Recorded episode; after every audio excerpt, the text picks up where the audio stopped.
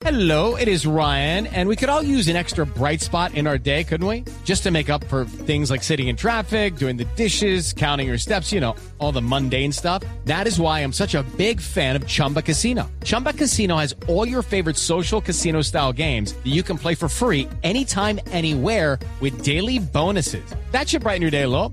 Actually, a lot. So sign up now at chumbacasino.com. That's chumbacasino.com. No purchase necessary. BGW. Void were prohibited by law. See terms and conditions. 18 plus. Blue Radio estuvo en Melgar, Tolima, indagando por las relaciones de menores de edad con militares estadounidenses. Obviamente, relaciones marcadas por el abuso y por el delito. En Colombia está prohibido tener relaciones sexuales con menores de edad. Aunque en la población, allí en Melgar, el silencio de las familias es una constante, los casos no son un secreto para sus habitantes. Juan Felipe Solano habló con ellos, estuvo en el lugar.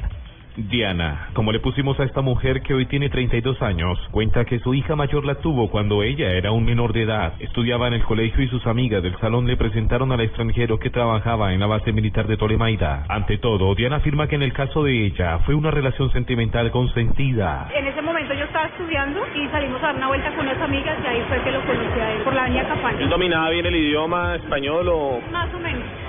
Pero ya con el tiempo que lo conocí ya hablaba mejor porque yo era menor de edad en ese tiempo.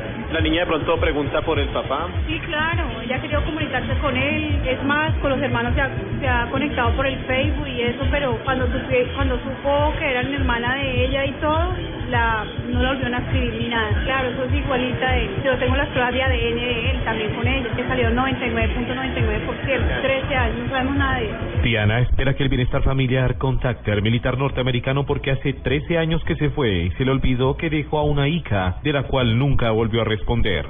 Unas amigas viviendo en el exterior, me ayudaron con la dirección de él y todo. Sí, claro, ahorita estamos en eso, haciendo las vueltas y si Dios quiere, la otra semana tengo, me voy a citar con él, pero de lógico yo creo que él no viene. En lo que compete a comisaría de familia, no existe ni siquiera la primera queja o denuncia que dé cuenta de que alguna menor de edad fue violada o víctima de algún vejamen por parte de los militares gringos, como lo afirma la representante del Ministerio Público de Melgar, Yuri Franco Lozano. No, no, señor. Mire, yo estoy en el cargo de la comisaría de familia desde el primero de octubre del año 2014 y de esa fecha hacia acá no se ha presentado ningún caso de abuso sexual respecto al, al, pues, a la situación que se presentó con los militares. Eh, estuve indagando también en la comisaría de familia y el equipo me, me contesta y me afirma que definitivamente no hubo ningún caso y dentro de los reportes que hay a nivel de, de denuncias no aparece ningún caso reportado por abuso. El bienestar familiar de Melgar no quiso pronunciarse. Un curtido periodista comentó que los vigilantes de los condominios en ese entonces recibían dineros para dejar entrar a los gringos con las menores de edad. Incluso hay un niño que nació con síndrome de Down y su papá del ejército norteamericano nunca respondió por sus medicamentos.